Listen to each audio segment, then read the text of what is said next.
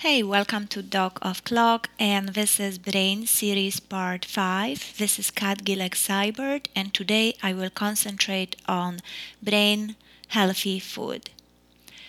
When I think about nutrition for the brain, it would be so simplistic to write or to say, well, eat dark chocolate, blueberries, strawberries, concentrate on reducing saturated fats in your diet Eat frequent nutritious meals so you avoid the brain slump, but also allow 8 hours fast if your health allows that, and make sure not to skip meals for longer than needed.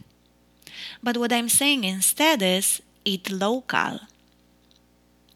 I think it is very crucial here that we think about how we live, where we live, and what season of the year we are observing to choose the healthiest brain recipes. I recall from growing up in Poland that in winter we didn't have access to the abundant fruit and vegetables that I have access to now while I live in the United States and shop supermarkets and other groceries. In Poland in the 80s, you had to think about how to balance your diet for things that were available in the store and for the things that you prepared during summer and fall to consume in the colder months, long winter, and spring that could be quite cold and brutal until the warmer months arrived.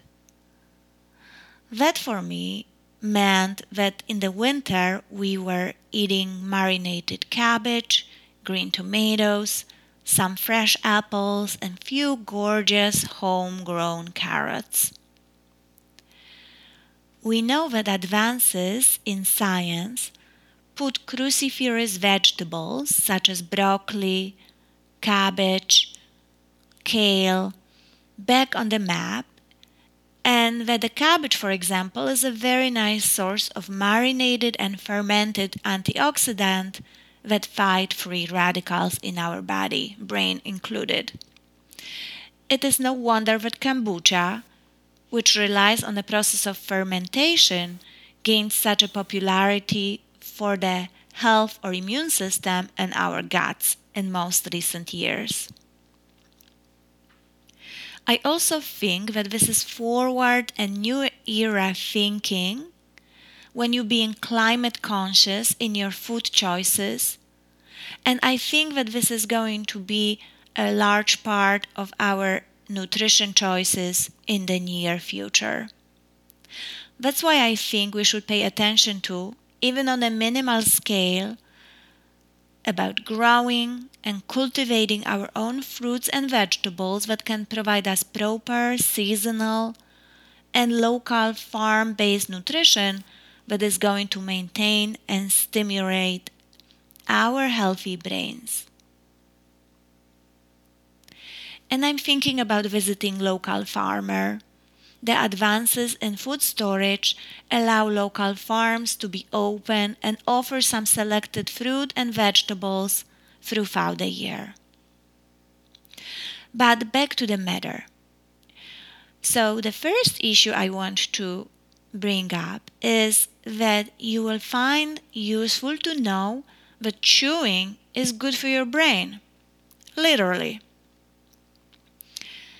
On my website, dogofclock.com, you will find the link to the article Mastication for the Mind The Relationship Between Mastication and Cognition in Aging and Dementia. There is some thought provoking research that suggests that one of the simplest tools of helping your brain to remain sharp is to avoid soft drinks. The message here is not so much linked to the content that you put in your healthy smoothie, for example, but more to the process of mastication that is good for you, or in simple terms, chewing, that Japanese researchers linked to this part of the brain responsible for prevention of neural decline. So there is something that links process of chewing with maintaining a health of prefrontal cortex in particular that is responsible for cognitive decline. In addition, there are some pretty good studies and evidence that lack of teeth in elderly was also associated with a mental and physical decline in nursing home settings. Well, this is super useful first thought about how to go about brain health. It is to take care of health of gums, teeth, visiting the dentist on a regular basis, but also brushing, flossing, cleaning, and maintaining oral hygiene. As a rheumatologist, I also want to throw this food for thought that we are also aware of benefits of healthy gums and in particular how one bacteria P. gingivalis that is present around the teeth that are broken loose and if you have inflamed gums and that may be responsible for provoking or maintaining inflammation in patients with conditions like rheumatoid arthritis. I have seen that in my practice. Now to the particulars. There is definitely the benefit of eating fresh and seasonal fruits and the vegetables. The studies suggest that flavonoids have anti inflammatory and antioxidant effects that may protect against diseases such as Alzheimer and Parkinson's. And most of such, such studies come from animal models. However, there are few human studies that also show positive trend in these circumstances. The flavonoids may also be responsible for improving blood flow to your brain, and this process, as we know, is responsible for cleaning and rebuilding of healthy nerve cells that thankfully process that happens throughout our adult lives. The most of flavonoids are in the outside of the fruits and vegetables. I'm thinking about skin and leaves here, and that's why it's so important to remember that heat processing, like boiling, cooking, or even prolonged storage, may reap those healthy veggies and fruits from the maximal benefits. And while berries such as blueberries, raspberries may be helpful to your brain, talk to your local farmer or just visit your local farm in a season and take the benefits of the place near you and avoid long transportation based deprivation of plant nutrients. Planning your garden, try to plant a few berry bushes like black currants, for example. They are so rich in brain benefiting substances, nice to look at, and they smell fantastic.